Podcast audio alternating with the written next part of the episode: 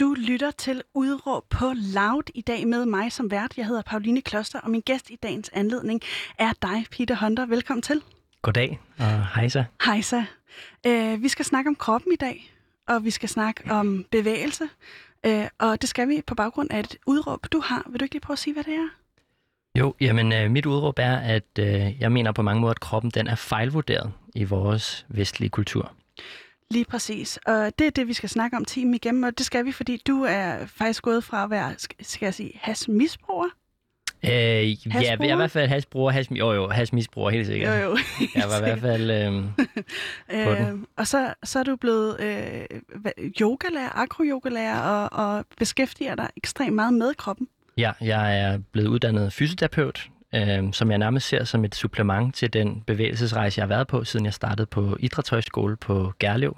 Og måske også i virkeligheden lidt før det, i hvert fald den rejse, du har været, eller jeg hader det ud, udsagn eller ord rejse, men den, øh, den oplevelse, du har haft af en forvandling med kroppen, den skal vi også ind på lidt senere i programmet.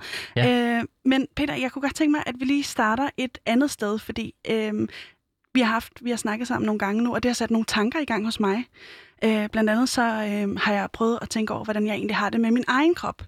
Og et sted, det virkelig kommer på spidsen, hvor jeg føler mig at kroppen i hvert fald ikke er en del af mig. Det, øh, det har jeg lige prøvet at eksemplificere, hvor det kommer øh, mest til syn, og det er faktisk i, i prøverummet. Øhm, og så jeg tog ind i et prøverum her i dag, og det, øh, det har jeg altså lige lavet en lille sammenklippet øh, lydbid af, hvordan sådan noget lyder. Er du Ja, frisk fedt. på den? Jamen, det vil jeg gerne høre. Fedt, det kommer her. Jeg står her i et øh, prøverum, hvor der er dejlig julemusik i baggrunden, der er gråt på væggene, og så er der øh, noget, noget meget hissigt lys. Øh, jeg har netop afklædt mig for at prøve det tøj, jeg har hængende her øh, på min højre side. En, øh, en striktrøje og en nederdel. Og nu jeg står her, så bliver jeg bare mindet fuldstændig om, hvorfor det er, at jeg hader at gå i prøverum. Øhm, jeg synes, jeg bliver reddet fuldstændig tilbage af et meget, meget ukærligt øh, syn på min egen krop. Jeg tænker, det er omkring 8 år siden, jeg sidst har været i et prøverum. Øhm, og jeg gik ikke herind af selv samme årsag, fordi at jeg bliver ved med at få øje på, hvor slasket jeg synes, jeg ser ud. Øhm, jeg lægger mærke til mine strækmærker og de huller, jeg har både i lårene og på røven. Jeg lægger mærke til, at min mave buler ud af mine arme. Ja, jeg får bare virkelig, virkelig lyst til at gå ud. Der er så mange ting, jeg gerne vil ændre. Og det er ikke det her syn, jeg ønsker at have på min egen krop. Jeg vil gerne øh, kunne tænke, at den er god, som den er. Fordi den også er en del af mig. Men det er jeg åbenbart slet ikke i stand til lige nu. Så øhm, ja, jeg smider simpelthen tøjet på igen og dropper det der prøve det der tøj. Jeg gider det simpelthen ikke. Over and out.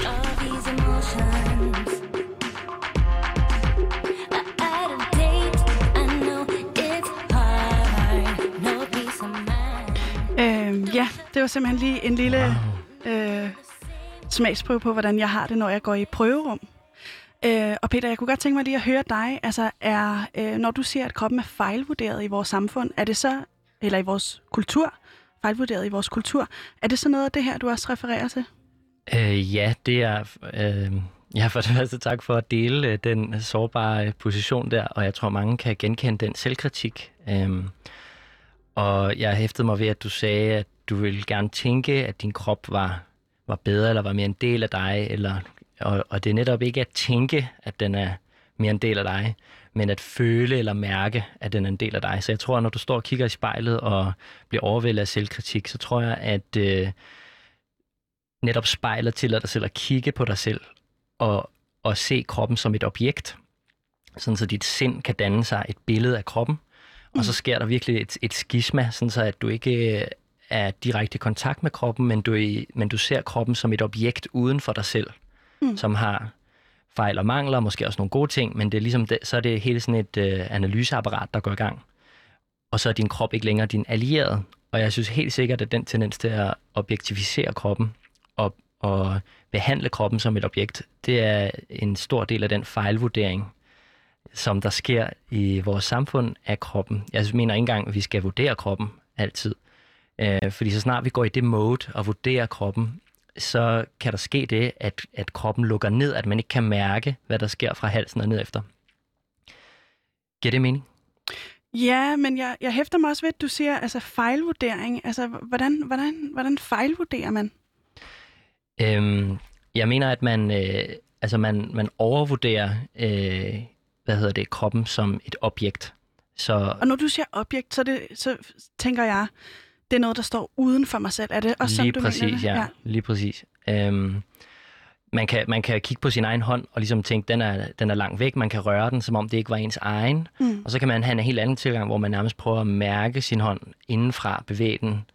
Øh, altså, det, det, der er forskellige måder at være med sin krop på. Mm. Men øh, hvis man kigger på Instagram eller kigger sig selv i spejlet, nu virker det som om, at spejlet for dig er en trigger til at have et bestemt slags blik på din krop. Mm. Og der starter der for det første en vurdering, så kan man diskutere, skal man overhovedet vurdere kroppen?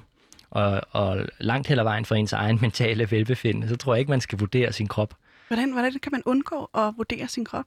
Øhm, det er et super godt spørgsmål, og jeg tror, det handler om øh, blandt andet at, øhm, at, at eksperimentere med, eller måske bare minde dig selv om, hvor du øh, har det super godt med din krop. Så hvis, nu har du ikke sådan et klip sikkert, men øh, hvis du er til lige den rigtige fest med de rigtige venner, og i den rigtige kjole, og du danser og så videre. Det, det er i hvert fald, nu er det bare noget, jeg finder på, ikke? Men Nå, det, kan det, er være... meget, det er meget præcist. Ja. Jeg elsker at være ude på the floor, altså. On the floor, ja, lige præcis også mig, og det, den der følelse, man kan have, at man føler sig levende, og man er udtryksfuld igennem sin krop. Det der modbillede til, at man dømmer sin egen krop, det har de fleste af os et eksempel på. Og så har vi på en måde stillet et spektrum op, hvor at vi føler os som allieret med vores krop, og at vores krop er smuk eller kan udtrykke sig, uden at vi skal skamme os over det. Mm. Og så i den anden ende har, har vi alle sammen forskellige øh, hvad hedder det, øh, ja, triggers eller, eller steder i livet, hvor at, at øh, den dømmende stemme, den dømmende mentale stemme kommer op. Øhm, og jeg mener, at altså, du spurgte sådan lidt løsningsorienteret, sådan, hvad, hvad kan man gøre? Mm. Altså jeg tænker, at, at, at bruge selve kroppen som indgangsvinkel er rigtig fint. Jeg har selv prøvet øh, kognitiv terapi, hvor man for eksempel prøver at identificere automatiske negative tanker, og så stiller spørgsmålstegn ved dem, prøver at, at analysere sine egne tankemønstre, og så tjekke dem op mod virkeligheden. Mm. Passer det her med, hvad andre siger? Er det, og, så, og så går man på den måde i krig med sine egne tanker. Det er ligesom tanke mod tanke. Mm. Men der, hvor jeg måske øh, selv i mit eget liv har fået mere effekt, det er ved at, at komme ned i kroppen på forskellige måder. Så jeg har dyrket mange forskellige ting. Øhm, yoga og øhm, meditation og dans øhm, blandt andet. Og der har været øh, oplevelser der, hvor at øhm, intense oplevelser af, at den dømmende side af mig selv forsvinder.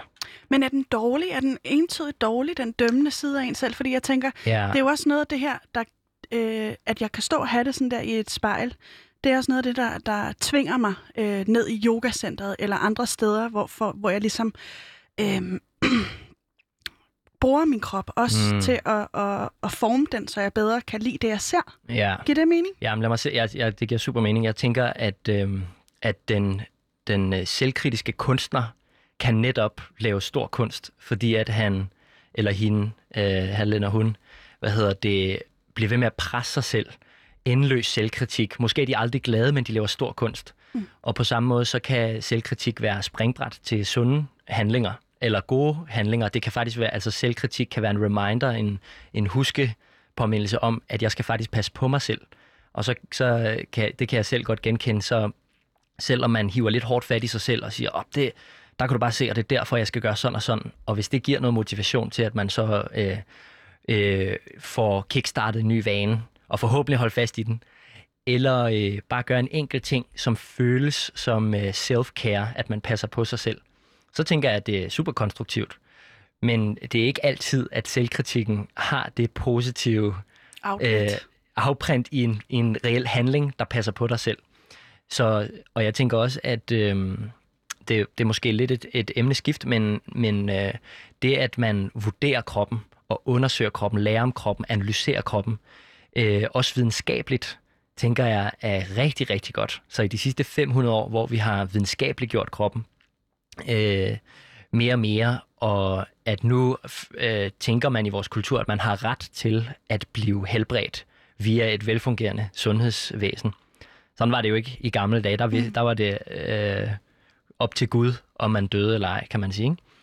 Øhm, og den, den indsigt, vi har fået, øh, og nu har jeg læst fysioterapi, så jeg har mega optur over al den forskning, der viser, at uanset hvor du er i livet, ung eller gammel eller middelgammel eller whatever, så er styrketræning sindssygt godt for ens øh, sundhed på lang sigt.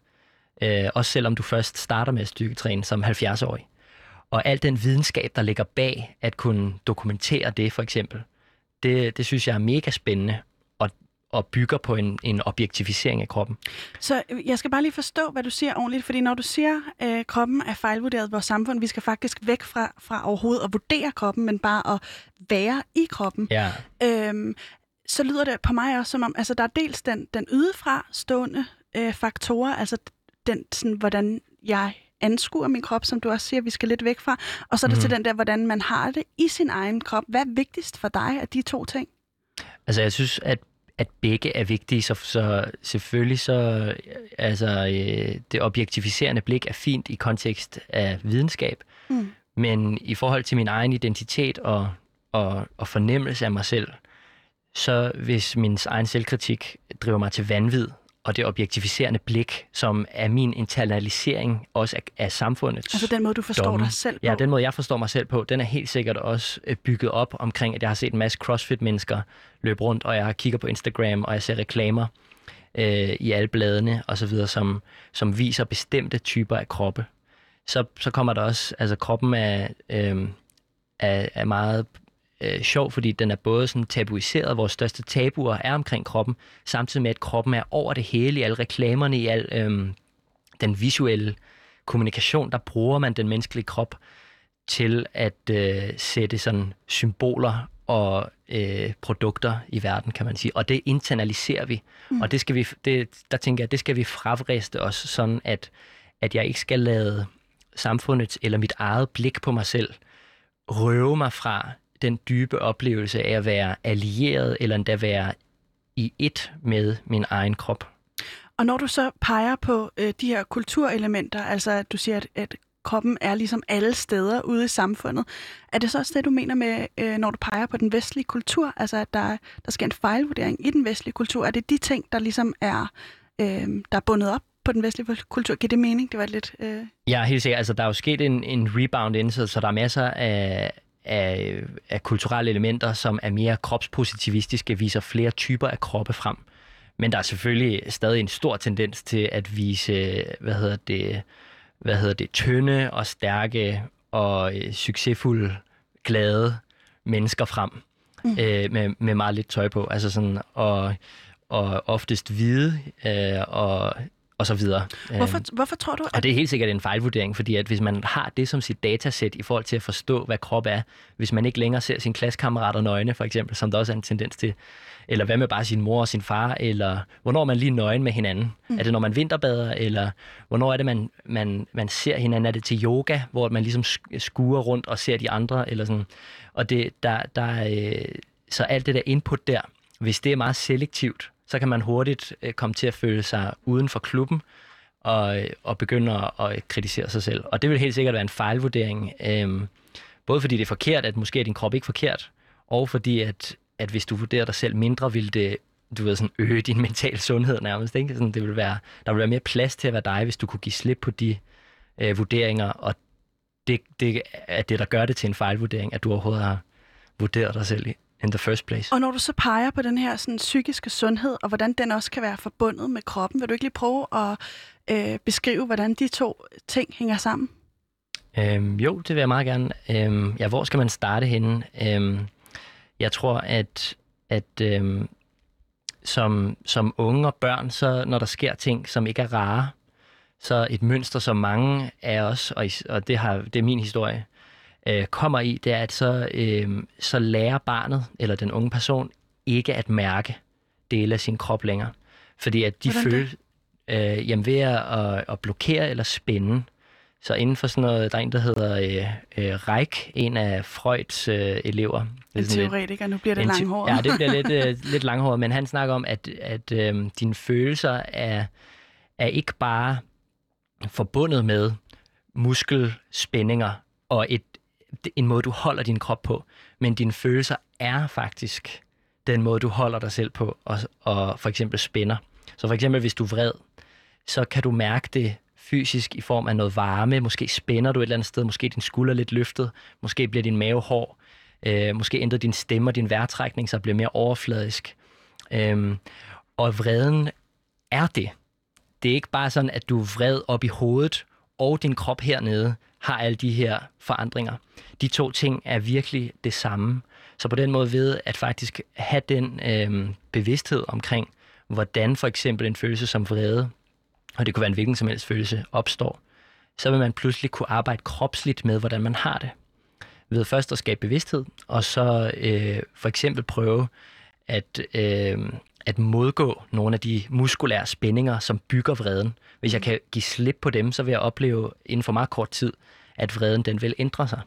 Øhm, og ikke fordi jeg skal væk fra vreden, ikke fordi jeg ikke skal udtrykke min vrede. Øhm, tværtimod. Men mange af os får netop ikke udtrykt vores vrede, og så går vi rundt med den. Og så resten af dagen, så går vi med vores krop, med den her vrede kropsbillede med os rundt. Og det der, at det ikke er særlig sundt at holde fast i det kropslige mønster. Så kunne, kunne en løsning på det også være, at man bare gav øh, fuldt los? Altså hvis jeg stod her og blev irriteret på dig, ikke, så kunne jeg ligesom råbe det ud, og så kunne jeg på en eller anden måde få ja. det ud af systemet, og så kunne jeg lukke døren, når vi er færdige med det her interview, og så tænke, ved du hvad, Phew, nu er det ud af min krop, ja. eller er der, er der andre så i, mere konstruktive i stedet for at sige enten eller, så synes jeg, at, at det er to fuldt valide øh, muligheder. Og den tilgang, du øh, siger der... Det hedder, tror jeg ikke, jeg bliver været på det, jeg har. Ja, nej, helt sikkert, men øh, det vil også være okay, hvis det var. Øh, men den tilgang, du øh, beskriver der, hedder katarsis, hvor at man prøver at få følelsen ud ved at udtrykke den med fuld los. Så der kunne vi for eksempel putte en, øh, tage et baseballbat og så slå på en sofa, eller slå i en pude, eller et eller andet, ikke? og virkelig få den der vrede ud.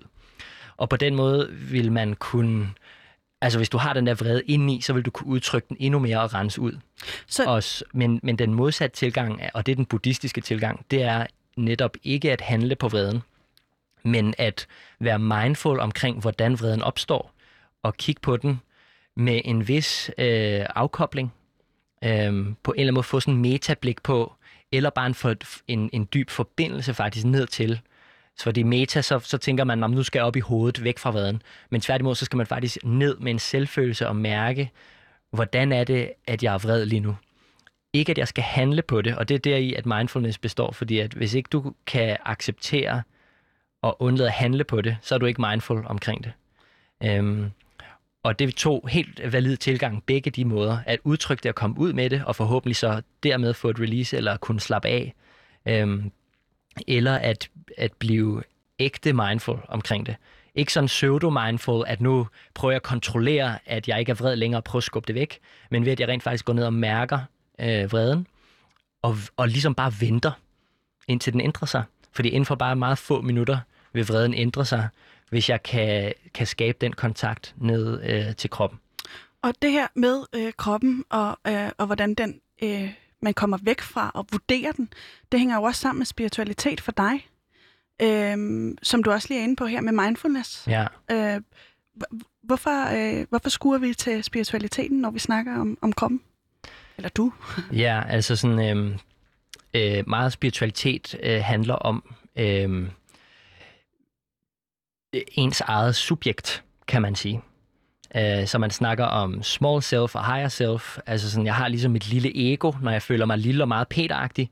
Men så er der meget højere plan, kan man sige, hvor at, at det er nogle større værdier, end, eller en, en mere rummelig bevidsthed omkring mig selv og verden, jeg er i. Øhm, og spiritualitet på den måde, øhm, hvis jeg gerne vil undersøge mit eget subjekt, og, og spørge mig selv, hvad er min bevidsthed? Hvad vil det sige at have opmærksomhed på noget? Der er kroppen en stor del af det. Fordi at, at den måde, vi opfatter verden på, er, er formet af vores kropslige handlinger.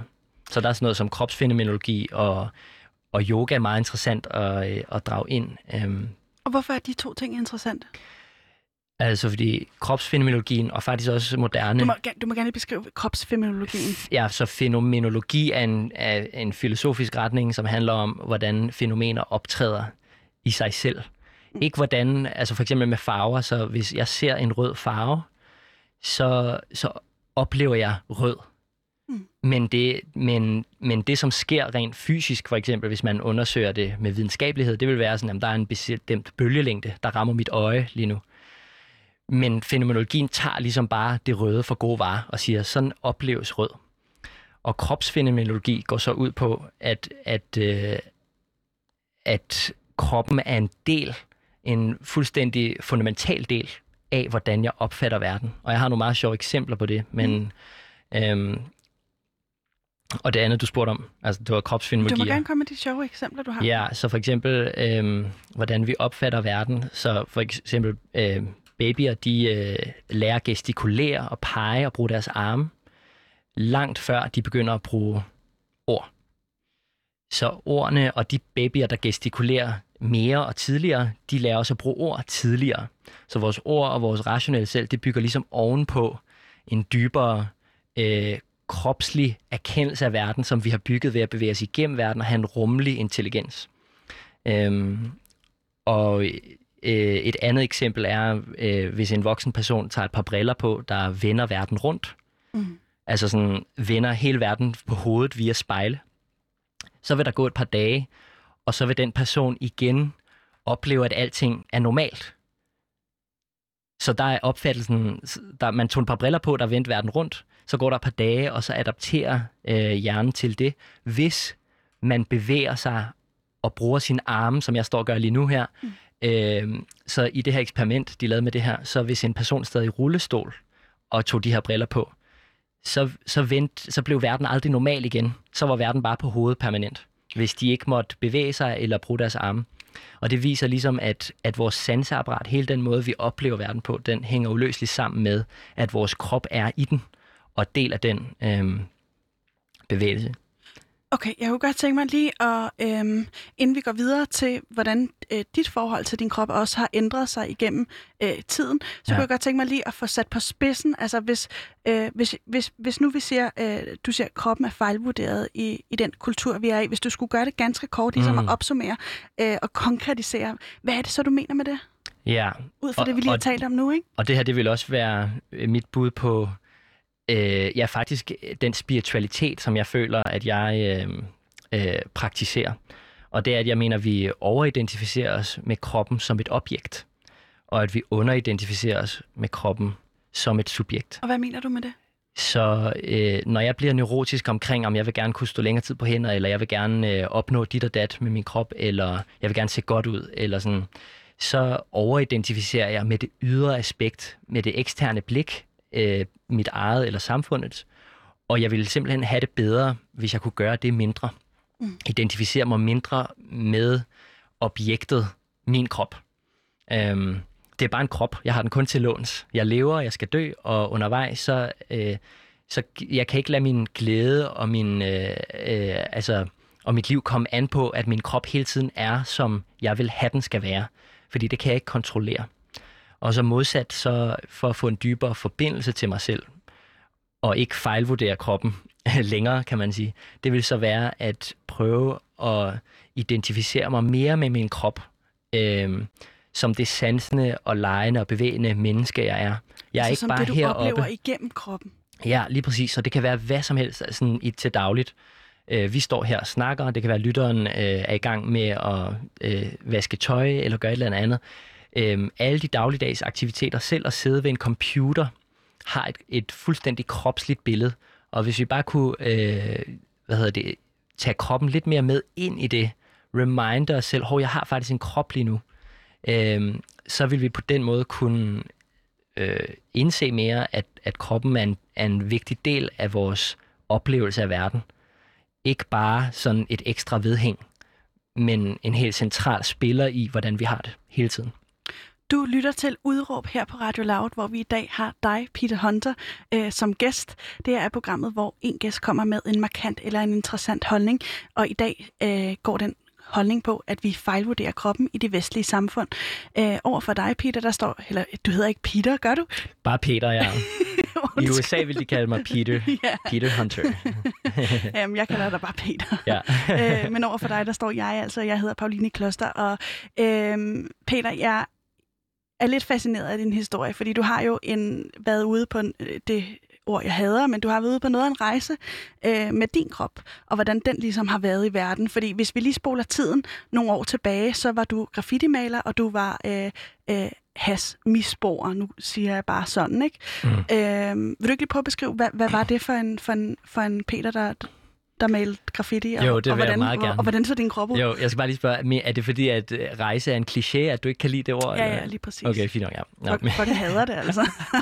fint nok, ja. Jeg kan også godt lide, lide den metafor. Men, jeg er øh, simpelthen ikke en kliché. Det må, ja, du ikke, det må du ikke stå og antyde. Men det kan godt, nej, jeg siger ikke, du er en kliché, men måske, ja, det ved jeg ikke. Vi har jo alle sammen vores had klichéer og elske klichéer. Ja. Men ja, øh, mig som øh, fra jeg var 13 til jeg var 17, så, øh, så mødte jeg nogle graffitimalere i skolen og begyndte at male graffiti og, øhm, og lærte at ryge og lærte at være ude om natten. Øhm, sne mig ud øh, for ligesom at øh, opleve og tage kontrol, for jeg var en person, der ikke kunne udtrykke mig selv særlig, særlig øh, kraftfuldt eller overhovedet. Så i de der år, hvor man gerne vil føle sig mere selvstændig og føle sig mere som en mand, selvom man stadig kun er teenager, der, øh, der følte jeg mig kraftesløs, eller sådan magtløs over for andre mennesker. Jeg kunne ikke hæve stemmen, jeg kunne ikke tage kontakt til piger. Jeg øh, var på den måde meget øh, indadvendt. Men jeg havde brug for den følelse af at kunne øh, udrette noget, gøre noget, altså sådan påvirke verden. Og det, det tog sig udtryk i, at jeg begyndte at male graffiti og, Øh, og blive lidt af en butikstyv og gøre alle de her ligesom sådan forbudte ting, fordi der kunne jeg mærke, der fik jeg det der, øh, det følelsesmæssige, jeg ligesom manglede socialt, det fik jeg, når jeg kunne ligesom sådan bombastisk øh, kontrollere eller styre, hvad jeg ville gøre øh, ved at bryde loven. Mm. Så, så det var den følelsesmæssige logik bag ved min historie der som teenager. Øhm, og når jeg tænker tilbage for at relatere det til, øhm, til det, som vi snakker om her, dengang, der var min krop noget, der blev undertrykt meget.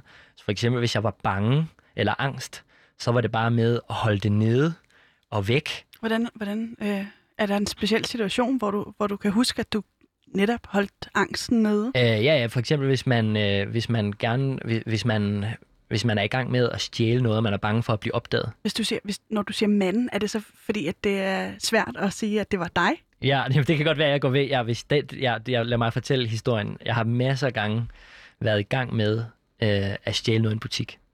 Og hvor at øh, hvis jeg har en eller anden kontakt til nogle af dem i butikken, eller man hele tiden scanner, sådan, hvor er de hen, man har den her store angst for at blive fanget. Hvordan, nu, nu peger du på maven. Hvordan ja, føles det ja, sådan for dig? et låst øh, mellemgulv, altså sådan en spændt mave, øh, lidt sådan en følelse af parathed og panik, øh, men den må ikke komme op over halsniveau. Den må ikke vise sig i mit ansigt. Jeg vil ikke være du ved, jeg skal jo ikke opdages. Nej, for fanden. øh, og så det er et meget godt eksempel på, hvor at kroppen, den skal bare undertrykkes. Øhm, og de signaler, der kommer fra dem, er irrelevante, fordi for at jeg kan lykkes med det, jeg er i gang med, så bliver jeg nødt til at undertrykke kroppen. Hvad stjal du? Øhm, jamen, øh, alkohol og ting og øh, ja, alt muligt. Var det, var det meget? Øh, ja, det var helt sikkert også en form for afhængighed, kan man sige. Så får man sådan en rush, og man føler, man sparer penge, og øh, ja, der er mange sådan attraktive ting ved at stjæle, tror jeg, for at være helt ærlig, som, øh, som kan være svært at snakke om, øh, og som... Øh, fordi at det er jo super forbudt, og det skal man ikke gøre. Altså sådan, og sådan har jeg det også i dag. Jeg har ikke stjålet noget i mange, mange år nu, øhm, hvilket jeg er stolt af, fordi at det var helt sikkert noget af det mest skadelige for mig at gøre det, fordi så når man stjæler, så lyver man også, og så eroderer man mere og mere sin, øh, sin følelse af, at man er en god person på mm. mange måder.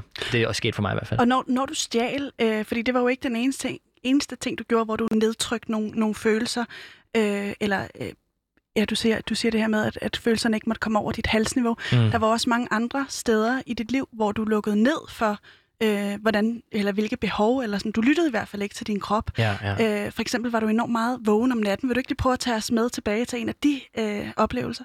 Øhm, jo, altså jeg, jeg gjorde jo det, man kan sige, bare lige for at sætte det i perspektiv. Det, der virkelig var svært for mig at mærke, og der, hvor der, min krop virkelig blev undertrykt, det var, når jeg var sammen med, med piger, eller også sammen med nogle af de drenge, jeg sås med, hvor jeg gerne ville være sej. Så var der en form for, altså sådan, min usikkerhed, som var så stor dengang, den måtte ikke blive vist. Ligesom hvis jeg havde masser af adrenalin ind i kroppen, og var bange for at blive fanget, så måtte jeg heller ikke vise det i kontekst af, at jeg var i gang med at stjæle noget. Og så, så der er ligesom det sociale, og så er der, så er der det der graffiti-maleragtige.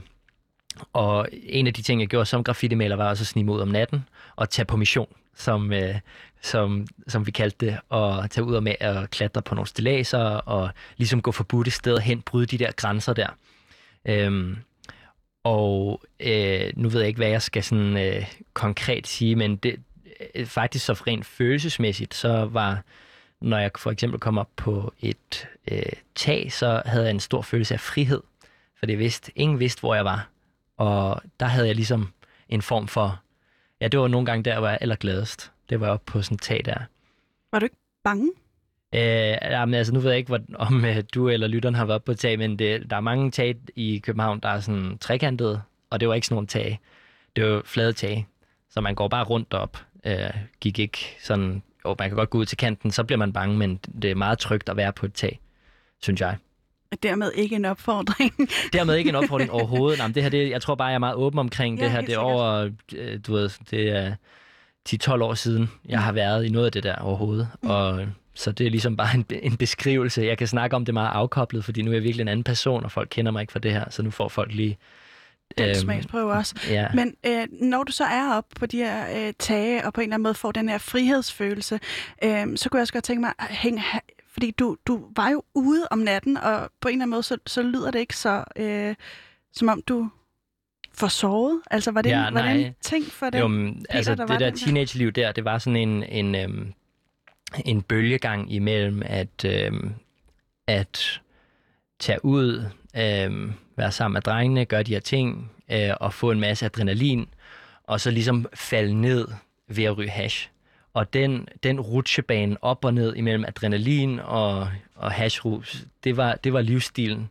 Og også med meget lidt søvn, og så blandt lidt alkohol i os. Og så var det ligesom opskriften på, at, at, at jeg blev øh, mere og mere, hvad skal man sige, øh, grå og hård, og altså mine forældre var, øh, var ude af sig selv efterhånden, fordi de, de kunne ikke mærke mig, de vidste ikke rigtig, hvem jeg var, eller hvad jeg udviklede mig til. Kan du forstå deres bekymring nu? Meget. Ja, ja jamen, helt, de havde det frygteligt, og jeg øh, har, øh, altså, at gå tilbage til og se det fra deres perspektiv, kan godt gøre, gøre lidt ondt stadigvæk. Mm. Øhm, fordi at, at forældre elsker jo deres børn.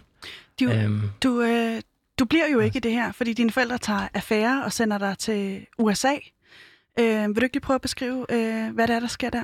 Jo, så jeg får muligheden for at tage på øh, tage et, øh, et, et rehabiliteringsforløb, som, som hedder Wilderness Therapy. Så i USA, der har de sådan en stor campingkultur, som jeg faktisk også deltog i. Øh, der er også noget, der hedder Outward Bound, hvor helt almindelige unge kan tage på camp i flere uger ude i naturen og lære outdoor skills, lære lederskab, teamwork øh, og udholdenhed osv.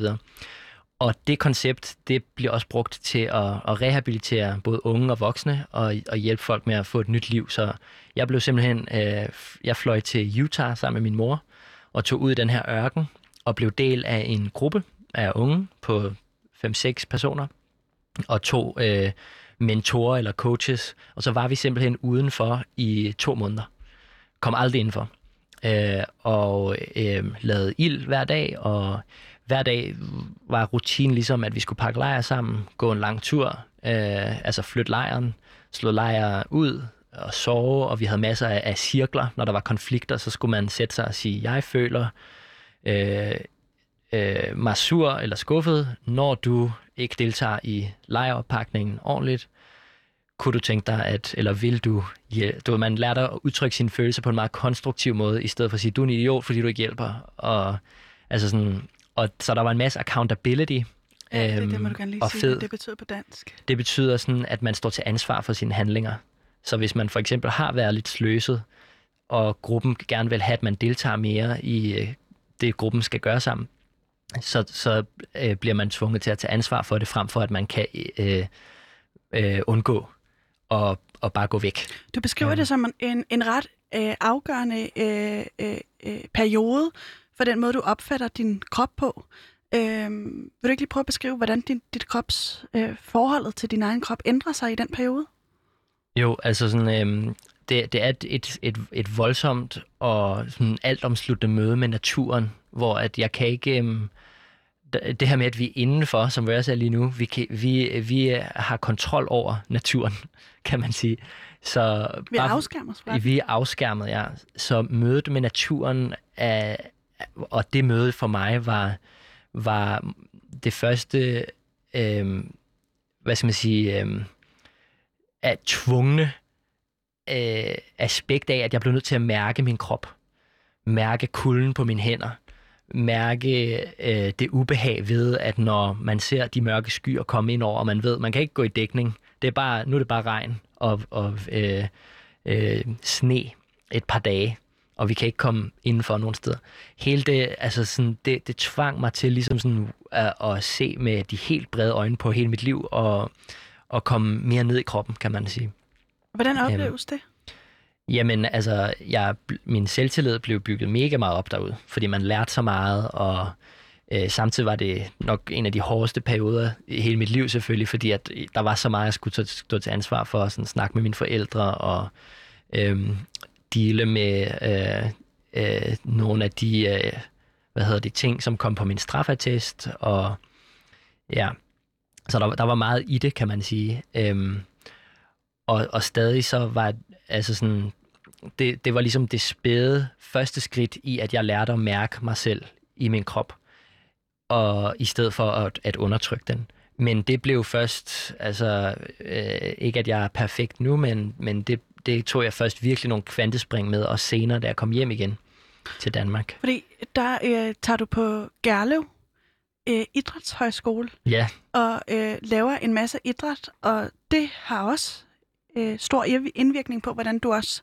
ser din krop i dag. ja. Øhm, vil du ikke lige prøve at beskrive, hvorfor, hvorfor tog du på Gerlev, da du kom hjem, og hvad, hvad var det for et behov for at, at være øh, fysisk aktiv med din krop, du havde fået etableret der? Altså, det var, det var egentlig lidt et gamble, fordi jeg var ikke en, en bevæger dengang. Det var ikke sådan, at jeg vidste, at jeg ville elske at tage på idrætshøjskole. Men jeg ville gerne være aktiv, og jeg kunne godt lide ideen om parkour, for det havde jeg jo allerede dyrket øh, af mig selv, eller på, øh, på mine egne præmisser i et På stykke tale. tid. Ja. øhm, og øh, i det, jeg kommer på... Det var ligesom, jeg kunne tage på kostskole, men jeg endte med at tage på Gerlev. Øhm, og det var nok det bedste valg i hele mit liv, mere eller mindre. Fordi at parkouren, jeg gik til parkour dans i et år. Øhm, og parkouren, den viste mig en positiv måde at presse øh, og arbejde med mine egne grænser. En positiv måde, det vil sige ikke en selvdestruktiv, øh, farlig måde at påtage, men en progressiv og gradvis øh, øh, træningsform, som man dyrker sammen med andre og danner et, et positivt socialt fællesskab omkring. Og så dansen, øh, altså jeg tror, man kan opsummere hele min historie med, at jeg gik fra at være en kropsundertrykkende, meget usikker og skamfuld øh, teenager, til at kunne udtrykke mig via min krop. Så det vil sige fra, at jeg undertrykte kroppen, til at jeg kunne udtrykke mig via kroppen, ved blandt andet at danse, som jeg ikke var god til øh, overhovedet. Øh, men fordi jeg ikke drak alkohol på det tidspunkt, øh, så, øh, så virkede det som en god idé at lære at danse, så jeg havde noget at lave til festerne, i stedet for at stå og snakke for evigt med tilfældige øh, mennesker om, hvorfor jeg ikke drak, som var meget det, man endte med, når nu man ikke drak. Øh, hvad hedder det, så var det lidt sjovere at prøve at, at lære noget, og det blev så, jeg endte med at danse fuldtid i næsten to år. Øhm, og der fik jeg også, altså det var virkelig også et ryg i forhold til at blive, se min krop mere som en allieret, når man prøver at regne ud, hvordan skal jeg koordinere det her, eller når læreren beder mig om at udtrykke mere en, en følelse, Mm. så, øh, så, så var det virkelig, altså terapeutisk for eksempel, der var et, et, et, et show, jeg skulle lave, hvor at jeg skulle stå og være en mand, imens en af pigerne fra holdet ligesom sådan kravlede hen mod mig, sådan en meget sådan en, du ved, sådan en, øh, sådan, øh, den afvisende mand over fra den sådan hvad hedder det, meget sticky øh, pige, som gerne vil hen til manden, og jeg skulle afvise hende, skubbe hende væk, og stå der og gøre det. Altså sådan, det var, det? det var så svært for mig, fordi jeg er sådan en pleaser-type. Så det, at, at, at danselæreren sagde, hey Peter, du, du skifter hele tiden din væk fra side til side. Du står hele tiden som om, du venter på at gå væk, eller et eller andet. Sådan, nu skal du stå på dine fødder. Og stå lige op og ned. Stå stille for helvede. sagde og så skulle jeg være den der mand, der skubbede en kvinde væk. I stedet, og det var jo, altså sådan, hvis noget er, er terapeutisk, så, så var det der, det krævede så meget af mig. Hvorfor? Fordi hvad gjorde jeg ude til festerne? Der stod jeg netop og trippede og var sådan, om jeg vil gerne tilfredsstille eller plise eller gøre et eller andet rart for, for dem og dem, jeg gerne vil komme tættere på. Og for det første er det jo ikke lige sådan, at man er mega attraktiv øh, at, være, at, at være en pleaser. Og for det andet, så øh, øh, hvad hedder det, var det så svært at komme ud af til en fest. Det var, øh, hvor så dansen var det her safe space, hvor der handlede, det var et sikkert rum for at kunne lege med nogle andre aspekter. Og derfor vil jeg også anbefale folk at gå til dans, men det, det, folk skal ikke tage mit ord for det. Mm. Det er ligesom sådan, jeg ved ikke, hvad folk har brug for, så, men, men jeg er sikker på i forhold til, at hvis man, hvis man føler, at man har et mærkeligt eller øh, forhold til sin egen krop, eller at man vurderer eller fejlvurderer sin krop på en eller anden måde, så øh, er der herfra virkelig en stor anbefaling om at undersøge, er der et eller andet, du kan gå til? Jamen, jeg, jeg, Som jeg, du jeg, kan- jeg er bare lidt nysgerrig på den der oplevelse, du havde der, hvor du stod og skulle afvise den der kvinde, der kommer kravlende. Ja. Og du står af vakkelvognen på dine ben, eller står og skifter med ja. vægten fra tid, side til side. Hvad er det, der går igennem dig, og hvorfor er den oplevelse så vigtig for dig også nu? Ja, om den, og jeg har ikke, jeg havde ikke tænkt, at jeg ville fortælle om den oplevelse, men det er et virkelig godt eksempel på, hvor at, min, at det levede i min krop, at jeg var en pleaser. Jeg stod sådan og trippede helt usikkert fra side til side. Mm. Jeg var ikke en James Bond, jeg var ikke en, øh, en sådan øh, quote, altså sådan en citationstegn, øh, mandlig mand. Jeg var ikke så mandlig, jeg stod mere sådan og var usikker. Mm. Altså sådan, og det viste sig i min krop. Og det kunne danselæreren jo se med det samme. Og jeg kunne også sætte mig ned og så rationelt øh, snakke med en kognitiv øh, terapeut omkring sådan, når man, jeg føler mig super usikker, eller jeg tænker, jeg ikke er værdig Så til at? Så hvad er men det? det vil ikke være, være ikke, ikke noget ondt om kognitiv terapi, men det var bare det var ikke lige det, der havde virket for mig. Og hvor det var meget mere kraftfuldt at blive bedt om, nu skal din krop prøve at løse det her problem med at være mere sikker. Så, så hvad er det, at din krop har eller hvad er det, du har adgang til? Altså, det, nå, nu, nu, for, nu adskiller jeg det igen, men jeg håber, du forstår, hvad du mener, Ja, eller hvad ja. jeg mener. Øhm, fordi hvad er det, din krop ligesom er, hvad er den adgangsgivende til i det rum, hvor du siger, du, du, det var det, din krop havde brug for. Du skulle ikke til terapi. Øhm, bliver det på en eller anden måde sådan et, øh, at du kan, du Jeg kan tror, mærke, hvem du for, er? Ja, det er jo, altså jeg kan mærke, ved at ændre min krop, så kan jeg mærke, hvem jeg kan være. Mhm. Hvor at hvis, hvis jeg, det er det, det, det, min kritik her, som øh, ikke skal tages for mere end det er, men det er min kritik af kognitiv tilgang til, hvis vi bare skal snakke, hvis vi kun snakker om vores problemer, Mm. men sidder med den samme krop i den samme stilling, som vi altid sidder i. Og måske har vi også nogle kroniske spændinger forskellige steder i vores nakke, og øhm, sådan, eller whatever. whatever. Øhm, men så, så er transformationspotentialet meget lavere. Hvorimod, hvis jeg kan aktivere min krop, og rent faktisk arbejde med nogle af mine følelser eller oplevelser ved at ændre min krop, så åbner det op for en helt anden øh, måde at være på, som jeg ikke kunne have oplevet lige så stærkt, hvis, hvis nogen havde fortalt mig, hey Peter, du behøver ikke være usikker, øh, fordi sådan og sådan. Men det, at jeg skulle stå øh, og udtrykke kropsligt, at jeg var sikker, det, det var en, en tilgang til det, som, som jeg ikke, nu sætter jeg meget bedre ord på det, end jeg kunne dengang, men det var i hvert fald super kraftfuldt. Jeg har ikke glemt det, selvom det er øh, 8-9 år siden, at det der skete. Så nu står du, ved, nej, nu har du en kæreste godt nok, men øh, så, øh, hvis din kæreste kommer gravende der på, på jorden, så kan du bare stå på dine to ben, eller, eller er du stadig vakkelvogn? Altså har det været en, en forvandling, der, Nej. der aldrig går tilbage? Altså eller? mange af, af mine øh, konflikter og dårlige ting, der er sket i mit liv, er helt sikkert har rødder i det her mønster med, at jeg er en pleaser og prøver at gøre folk tilfredse, og så ender jeg med ikke at gøre nogen tilfredse. Og så er det ærgerligt. Øh, og nu i mit parforhold har jeg øh, en meget, meget større evne til at være irriteret, være vred, øh, øh, diskutere og skubbe væk, skabe afstand, øh, som på den måde balancerer relationen meget mere, når det er det, jeg føler. Øhm, og så det, at den positive side ved at være en pleaser, det tænker jeg også mange af lytterne kan måske øh, hæfte sig ved, det er jo, at man måske er en mere empatisk eller åben person. Man har sensorerne ude hos de andre, fordi man netop er god til at lægge mærke til nogle ting. Fordi man er, måske er lidt for orienteret omkring, om hvad er de andres behov i rummet. Mit, mit mønster er, at mine egne behov, dem udsletter jeg bare. Dem, dem øh, undertrykker jeg. Mm. Og så lytter jeg meget til, hvad de andre menneskers behov er. Mm. Øhm, og det, er jo det, det, det kan være godt, hvis målet er at være empatisk og åben over for andre, og hjælpe andre osv. Jeg tror det også, det gør mig til en bedre fysioterapeut, for eksempel. Men den dårlige side af det er, hvis jeg så ikke kan passe på mig selv. Det er ligesom det der med i, i flyet, så skal man først pusse sin egen maske på. Og man kan ikke rigtig være, øh, være til, til hjælp for andre på sigt, hvis man ikke også passer på sig selv og kan mærke sig selv. Så ender man med at blive... Øh, hvad hedder det, øh, udbrændt. Og det der med at kunne mærke sig selv, det er jo også en af de ting, du peger på, som har været ekstremt afgørende for, hvordan man er i verden. Og jeg bliver mega nysgerrig på, fordi nu hørte du også lige min øh, meget øh, sårbare omklædningsrumssituation. Øh, er der et eller andet, fordi vi snakkede om, om vi kunne måske kunne prøve at lave en øvelse eller mm. øh, et eller andet i den dur. Har du tænkt over, hvordan man ligesom kan komme det her øh, til livs, også ved nogle ganske simple øh, redskaber til at få adgang til sin egen krop? Ja, altså jeg synes, det, det mest interessante for folk, det vil ikke være at få en bestemt måde at stå på, for eksempel. Nogen har måske hørt om power poses, og, og sådan andre ting, man kan give sig i kast med. Ikke? Den er ellers fed. Den er sådan med ja, spredte ben, og, ikke? Den men, her. og det, jeg er lige præcis stå der og tage, tage plads, men det er fint. Og, det, altså sådan, øh, og jeg tror, og hvis man vil være øh, lidt mere subtil end det, øh, så skal det være noget, man kan gøre på alle tidspunkter. Mm. Det, det er ikke noget bestemt. Det, det er ikke en yogastilling. Det er ikke en bestemt måde at trække vejret på. Men noget, du kan have med dig, hvis du cykler, eller sidder, eller står, eller er på din computer, eller whatever. Er det noget, vi kunne gøre, det... altså afprøve lige nu, eller, eller vil det være for underligt? Nej, det kunne vi sagtens.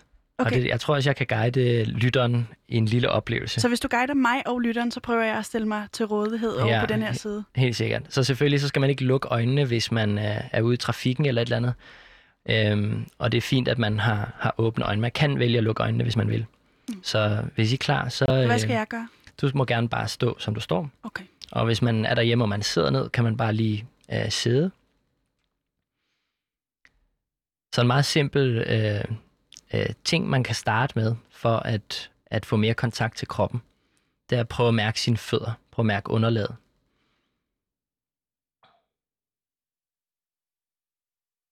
Og så alt, hvad der fortæller, fortæller dig, at du har en krop mellem dine fødder og toppen af dit hoved. Alle de ting, du mærker, temperatur, tryk, øhm, hvordan din krop er orienteret, det kan du lige prøve at tage ind, bare ved at sænke din opmærksomhed ned i kroppen. Ikke for at ændre noget, men bare for at skabe bevidsthed om, hvad der lige øh, er her og nu. Og bare for at have et, øh, et holdepunkt, prøv at lægge mærke til din mave hvordan du holder din mave og måske også dine skuldre. Og igen, før du ændrer noget, før du tager en dyb mavevejrtrækning, eller prøver at sænke skuldrene, se om du kan bruge et øjeblik på at prøve at acceptere, hvordan det føles rent faktisk at spænde i maven eller holde skuldrene på en anspændt måde. Så først bevidsthed omkring, hvordan det føles, så en lille smule accept Og det er det, mindfulness går ud på. Men så lad os tage det næste skridt. Er der noget, du kan gøre lige nu? Om du står, sidder, cykler, øhm, uanset hvad du laver, er der noget, du kan gøre lige nu i din krop, som vil få det til at føles lidt bedre at være dig selv? Små justeringer, sådan helt mikro, noget som nærmest ingen vil kunne se, det kan også være en stor ting. Så det her med at tage et kropsligt valg. Det kan være, at nu at du prøver at tage en dyb vejrtrækning i maven. Eller slappe lidt mere i kæberne.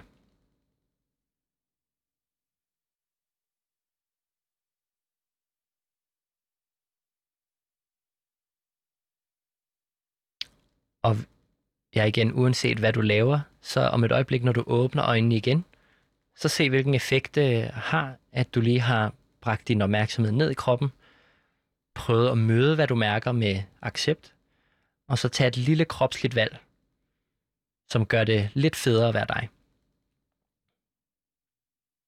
Så det er sådan en lille trætrinsraket, man kan, man kan lave.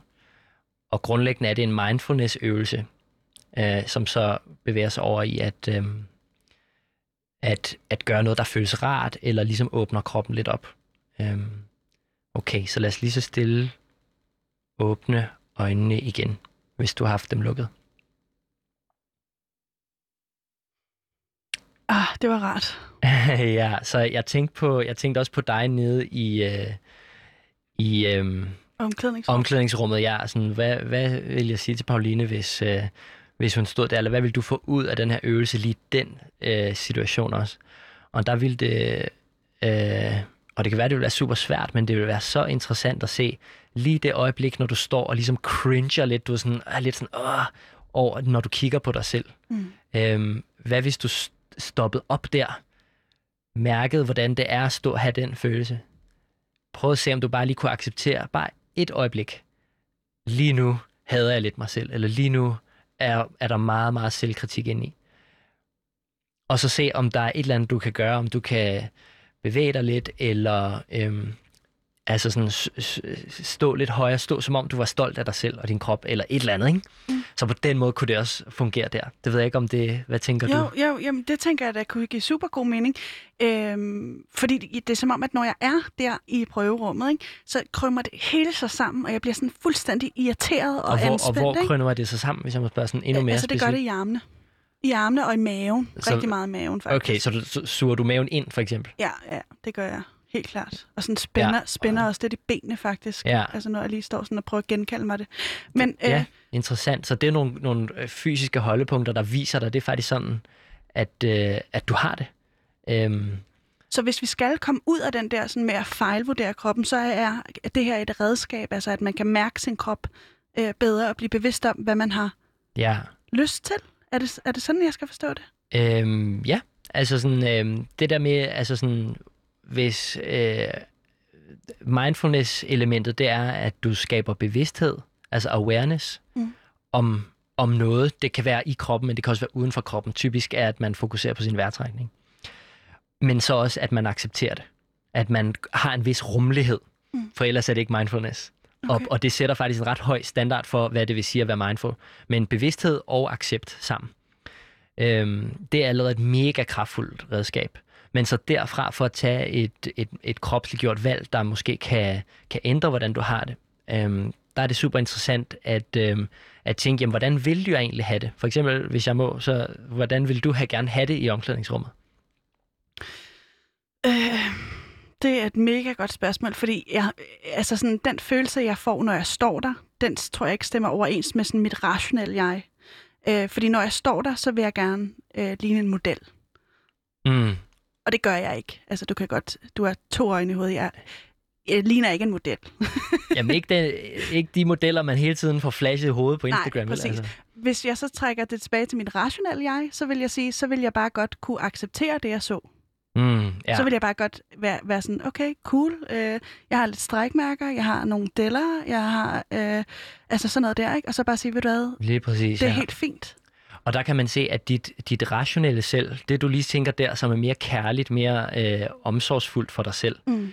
det har ikke et kropsligt udtryk, fordi dit kropslige udtryk, spænd i benene, zoom maven ind, spænd i armene, det, det er, jeg vil gerne være en model, Ja. ja. Pauline, ikke? Jo. som din krop øh, udtrykker der. Ikke?